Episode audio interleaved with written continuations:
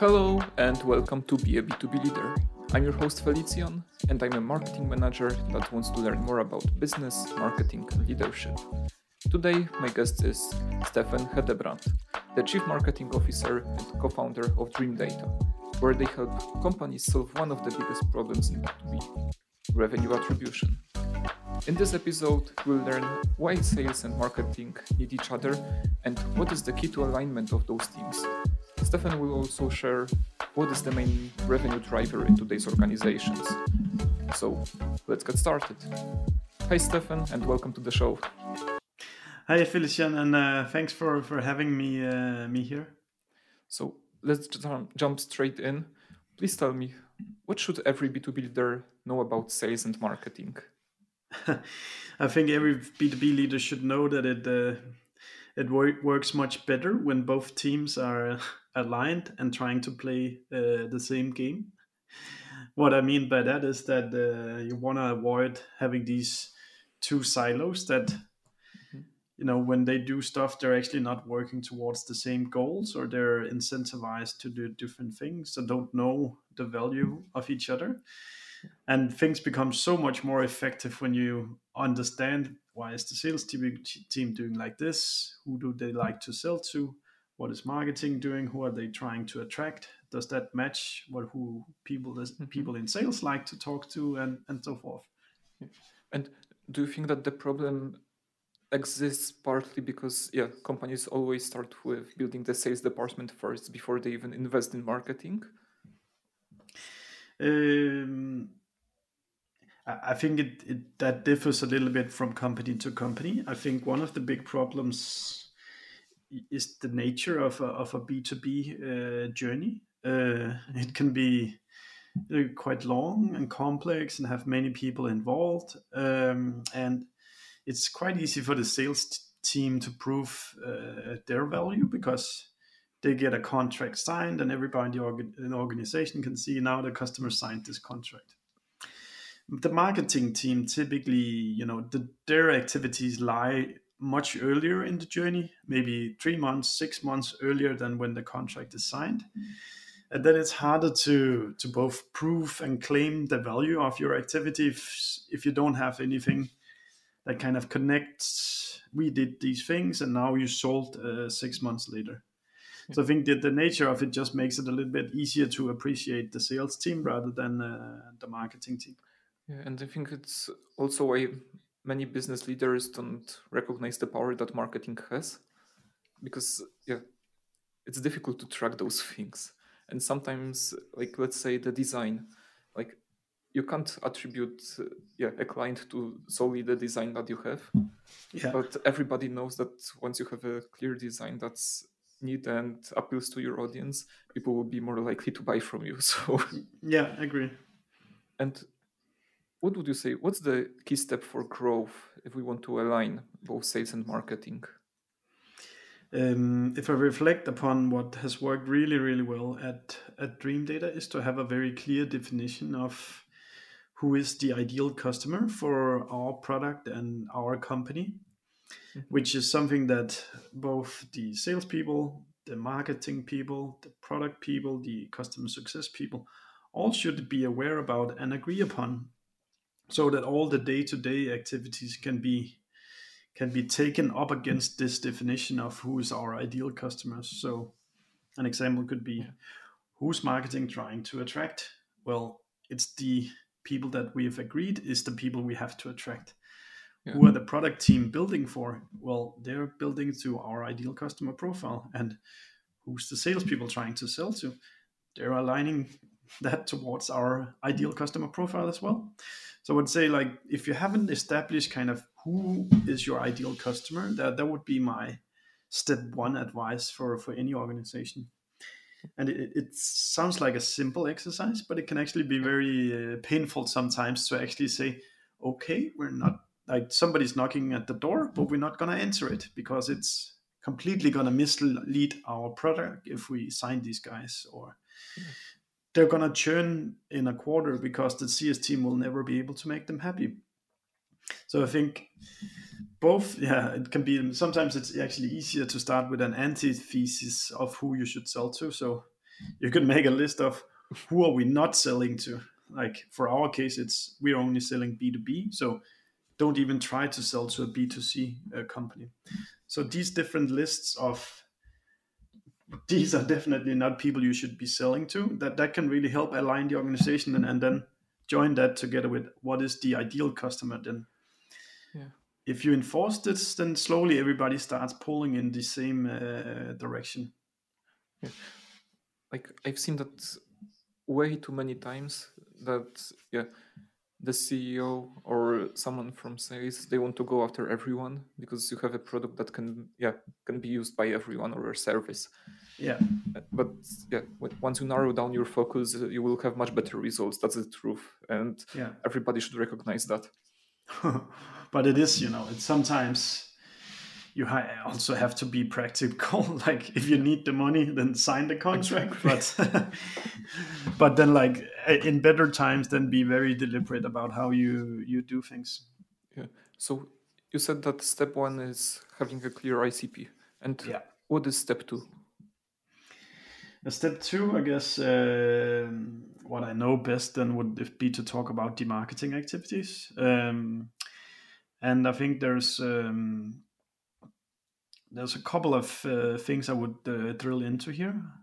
One is I would start to think about uh, our ideal customer profile and think about uh, where on the internet can our ideal, or where in the world are our ideal customer expressing intent for purchasing a product like ours uh, right now. Mm-hmm. So that could be people searching on Google. I want to buy X piece of software. It can be people reading reviews uh, of different, like for, for us, it's software. If they're reading reviews, they're quite far in making a decision. It can be uh, different kind of marketplaces for uh, technology. So, in, for example, inside HubSpot's marketplace, if you're looking for an analytics product yeah. there, you're quite far again. So, like, think through where in the world and on the internet can people express like an active buying intent and start covering those? Like if i was starting from scratch that would be my focus one.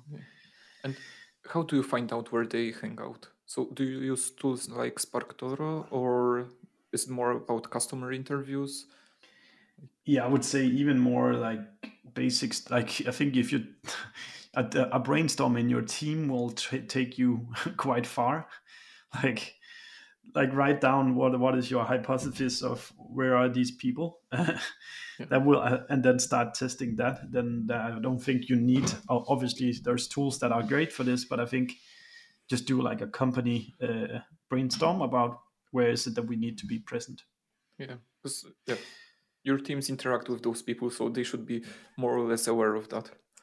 You know you don't need a perfect answer you just need to you know a start. And like i'm sure you can identify some good places. Yeah. Um a way to think about it is also that like there's this book seth godin wrote that is called tribes uh, mm-hmm. which is kind of what is a tribe and how does it look and how can you you know become the leader of it. And i think it's actually a really good marketing tactic to think this way because most companies in the world doesn't have unlimited ad budgets so we mm-hmm. can't kind of boil the ocean and just like have ads everywhere. We need to be very deliberate about where we're present. And what we're where we're present should be very much steered by the ideal customer profile.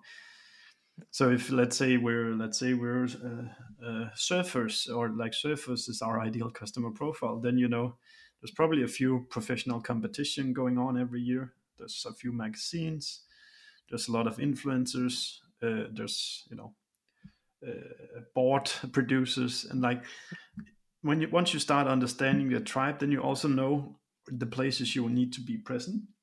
And very typically it doesn't ha- need a really large uh, advertising budget because you're just there whenever this tribe uh, gets together. And suddenly you can look omnipresent at a at a relatively low uh budget I love this answer. I absolutely love it. But one point that comes to mind what do you think about, yeah, employee advocacy programs and personal branding inside smaller companies to create those influencers in those niches? So it's something we do a lot uh, at Dreamdata. You probably have also seen that, but I think it depends on again who who are you trying to get in contact with. We're trying to get a hold of of B two B marketers, and you you know B two B marketers spend half their day on LinkedIn, so that's why for us it's a very effective tactic.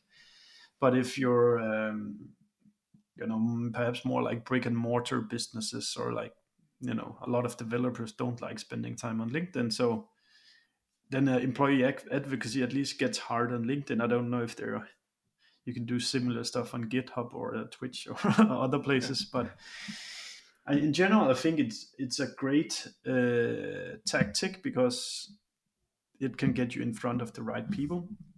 Whether the tactic works particularly in your whatever industry you're in you will need to like test it and see if uh, if it works out. Yeah like it's always about picking the right tactics for your needs and yeah like, i'm a huge advocate for yeah empowering employees to build their personal brands and to just yeah. be active because yeah let's face it at one point everyone will leave a company mm. and they will go further and if they have yeah. a positive experience with your brand then they will just refer friends to you etc so yeah i think the thing with that is that you you just need to treat your employees as well as you can while they're with you and then at some point they'll get another job and yeah. you know that's just how life is yeah and but if we we can then start stacking upon what i said. So one is the uh, ideal customer profile. Secondly you can start mapping uh, where is my ideal customer in the world uh, on the internet. And then thirdly then if we go by the book, then you should start writing down what are all the ideas now to reach these people that you have. And then you would score them uh, maybe on a two, three, four components. Like is it cheap to do? Is it easy to do? Is it scalable? What is what does your gut feeling say? And then you score them from let's say just one to five. And if you do this in a structured manner, then you'll have a long list of ideas. And then also in your team, you have ranked the ideas of what is good and bad. And then you should start taking those that seems like lowest impact, highest effort. Mm-hmm. And then try it out, see how it goes. And um, after a week or a month or a quarter, you return back to the list and say, is still this is, is this still the list that we want to come about or should we come up with new ideas and try other stuff but I really feel that if you run a like systematically grow, then you need to kind of add the structure to it that write down the ideas you actually rational think about what is the best ideas. You try them out, see how does how do they work in the real life, and once you know that, then you decide upon whether to scale or stop uh, something. Yeah, and do you think that content should be the main revenue driver in today's organizations? Hmm. No, not necessarily. I'm not. Uh, I'm not married to any growth tactic. Yeah. like whatever works, just keep uh, keep repeating that.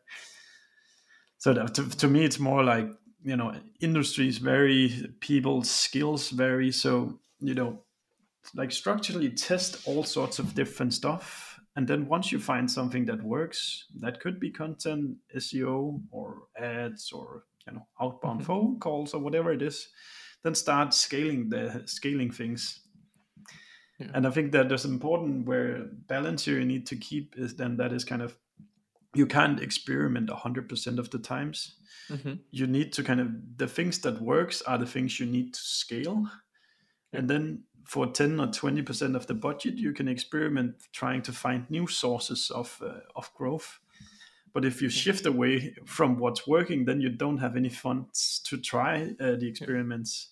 And I've done that in my past. I'm just putting it out in the warning that don't constantly throw around the budget. Like yeah. sustain the things you know are working, so you have kind of an engine running, and then but then also do constantly experiment with small things so you have your next idea if you suddenly exhaust a channel or yeah. you know LinkedIn throws you off the platform or whatever, then you have a new tactic you can get a hold of instead. Yeah, like I think that's often the case with search advertising. That people scale to the maximum and at one point they start just burning budget. Yeah. Even though they should, yeah, let's say cut 10% of the budget and put it into something new, like let's say yeah. a podcast or anything, and it will yield better results. Yeah. But yeah, how do you identify which content works actually? So I think there's there's two two ways to address this question, and then there's the, there's the qualitative aspect of whenever you share it uh, somewhere uh, in Slack channels or on LinkedIn, Facebook, TikTok, wherever mm-hmm. you share it, you can see that people engage with it, uh, like people liking it, commenting on it, sharing it, um, hearing anecdotes about it on sales calls or when mm-hmm. demo calls are booked. Uh, I think that is kind of the first thing I would focus on, uh, like just taking a lot of screenshots whenever you see great feedback to your content, because it is a, you know, there's the kind of these leading and lagging indicators. So mm-hmm. it's the first signs that you produce some content that that is great. is that there's good engagement and you can see people consume it the lagging indicator, which is also the important one, is that you're that you need to be able to kind of proof that this early engagement also leads to uh, to producing sales pipeline or producing mm-hmm. deals that you actually get signed. And this can be more complex. Uh, you can buy a tool like Dreamdata that solves this for you, or you can come up with several like build it yourself solutions. Uh, I think something that is not unreasonable to do if you you're on a lower tech budget then you know just start understanding. You need to identify a proxy for what's what becomes revenue. And you know at best you can always explain how did we win this deal. But maybe you can only explain how did it enter the sales pipeline. Or maybe you can only just explain how did they book a demo call. Or even earlier how did they arrive at the website. So what i'm trying to say is like find something that is early and something that you can prove. Um, so that could be you know you trying to look at the blog posts that produce uh, demo calls that gets booked. So it could be somebody arrives at this um, this blog post that they found through google and then they go and book a demo. Mm-hmm. so and typically yeah. uh, if you increase the amount of demo calls that comes in then a couple of months later then you make more money. Yeah like it should work like that.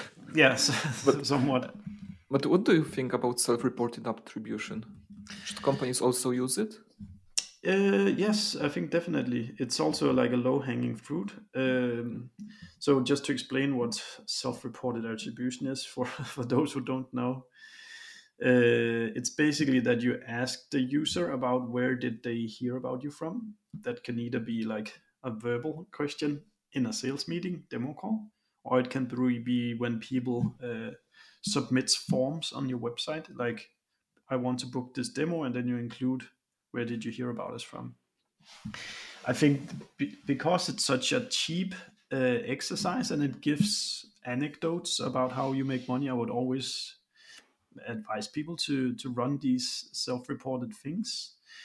Uh, when we tested it at our company on 100 demo calls, uh, we mm-hmm. published a blog post about how uh, what we found.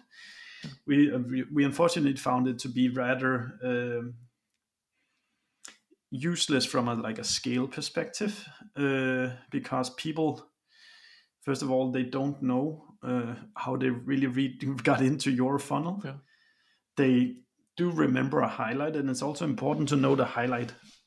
Uh, but typically, then you're also battling your own confirmation bias. So. Mm-hmm. We just started a podcast, and I just want to see our podcast. And if one out of a hundred says the podcast is there, then you say, "Oh, okay, look, the podcast is there." Yeah. So, so there, there's some confirmation bias you should be uh, careful about as well. But then also we found examples where people type in where did you hear about from us from? And then they write Google. Mm-hmm. Uh, okay, uh, yeah. was did you click something organically or did you click some click yeah. an ad? Uh, which ad was it? Uh, which page did you land at? What were you searching for? Exactly. All these things are not explained. So it can for me it's it's hard to make it directional but because it's such a low low entry fee to like get that data Mhm. point as well i would advise people to to do it Yeah. uh, and you do get these anecdotes that i met this person at this conference i listened to you on this podcast and it's not unvaluable it's just just be careful that it, you don't let it bias your decision about how you uh, make money Yeah, exactly. It doesn't hurt, but no yeah, exactly you have to look through a thick lens at it, like if it really makes sense. Mm. And yeah, once you have that self-reported attribution, once you have all the data from yeah from Google Analytics, from Dreamdata, let's say, so how can you use it to improve the customer experience? Yeah, I think the I think the good question here is really, uh, yeah, in, what what why what is the under, underlying why of why are we caring about these things? And for me, it's um, it's a question of me uh, like I want to win, and the, the way to kind of win this this game that we're playing here. And an easy tactic is to to be aware about if you won hundred deals last year how did you win each of those 100 deals? So you can go out and kind of uh, try to replicate some of the tactics that you know works. Mhm. i sometimes think about it as when i was a kid and playing computer games you can get some cheat codes that you can type in and then you ha- had extra life or power or something like that and like by knowing these 100 deals you won last year that enables you to make much better decisions about what can we do uh, next year. So that is kind of that's my approach to it. By knowing what works i can repeat it. And then the way to action it i think about a uh, a bell curve or like a normal distribution. Um, and what the, the easiest things to act upon are the ones that are significantly poor bad or the ones that looks significantly good? Mhm. and then like if you constantly like try to get rid of those things that you can see okay this did not work at all let's scrap the budget here. And then we have these two three things that is actually working really well. Let's funnel the budget over here.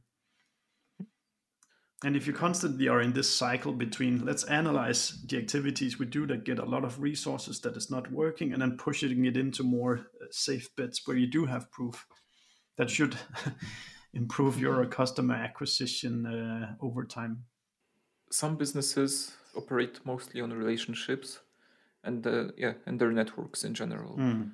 and yeah the sales conversations that yeah gaining new customers it all happens offline Yeah. so how can you track those things so after every meeting should you update just the crm or what Yeah, that's a good question, uh, Felician. And you know, to be honest, it's just harder.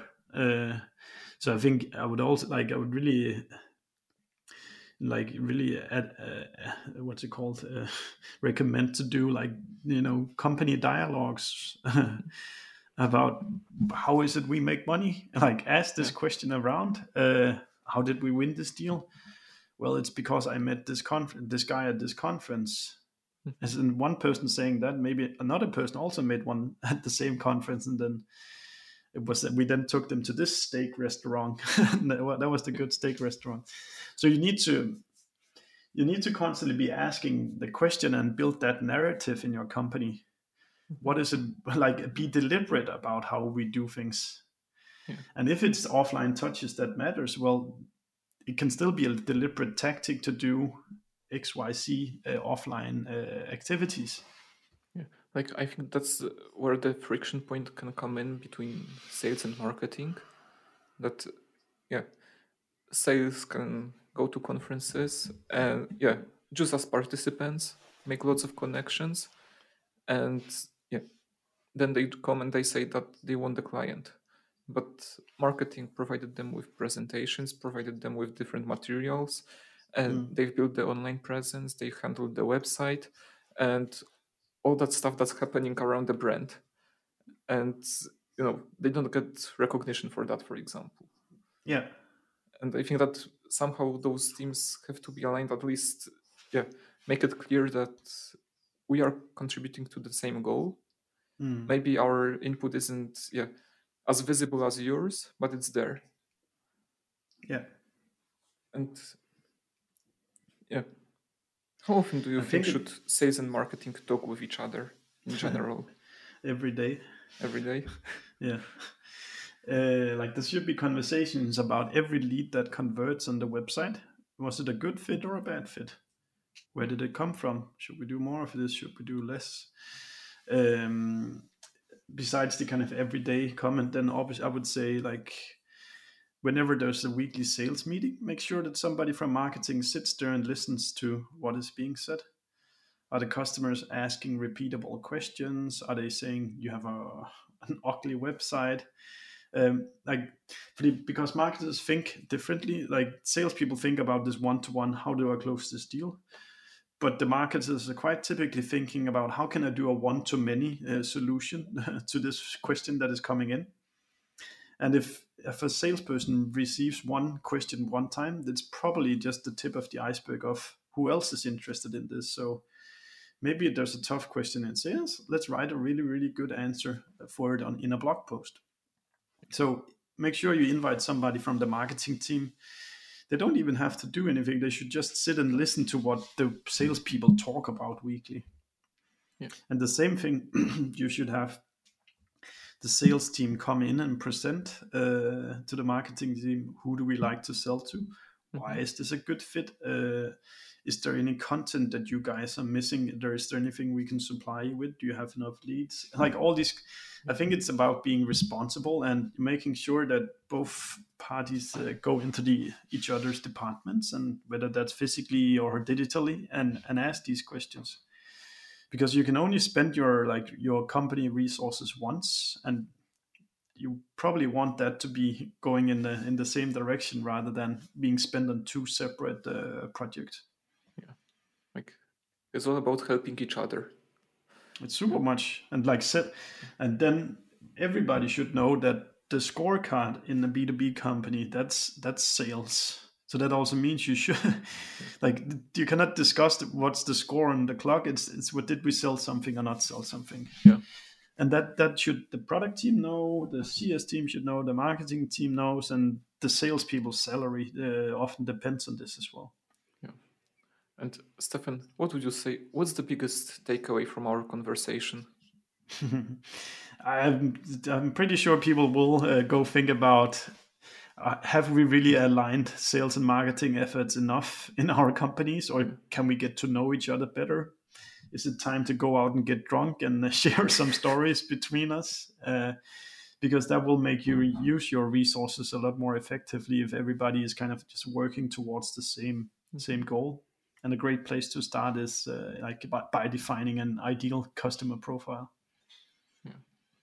Perfect.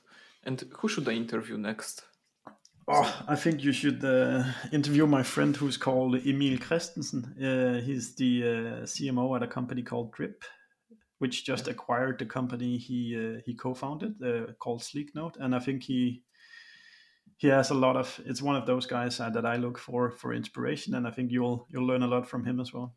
Awesome. And where can people find you? And please tell them more about Dreamdata the problem you solve. Yeah, so uh, they can definitely find me on LinkedIn. That's where I also spend most of my time. and I'll yeah happy to apply reply any questions they might have. Um, for the like the product part of what we do, go to dreamdata.io. Um, we've launched a, a, a Google Analytics alternative for B two B companies where you install it for free on your website and it tracks the same things as Google Analytics, but everything is in a B2B context. So we care about companies, industries, size of the companies, visiting your website, etc. And uh, yeah, that can be your first start in kind of connecting your activities towards producing pipeline and revenue. Um, but it's free to check out and it would be cool to see some more people there. Yeah, awesome. Okay, so Steffen, thank you very much for today. It was yeah, great to have you as a guest. And we'll see you on LinkedIn. Yeah. Thank you for listening to this episode of Be a B2B Leader. If you like this episode, make sure to leave a review in your favorite podcast app. Also, if there is something you would like to learn, let me know. After all, we are building a knowledge base for B2B.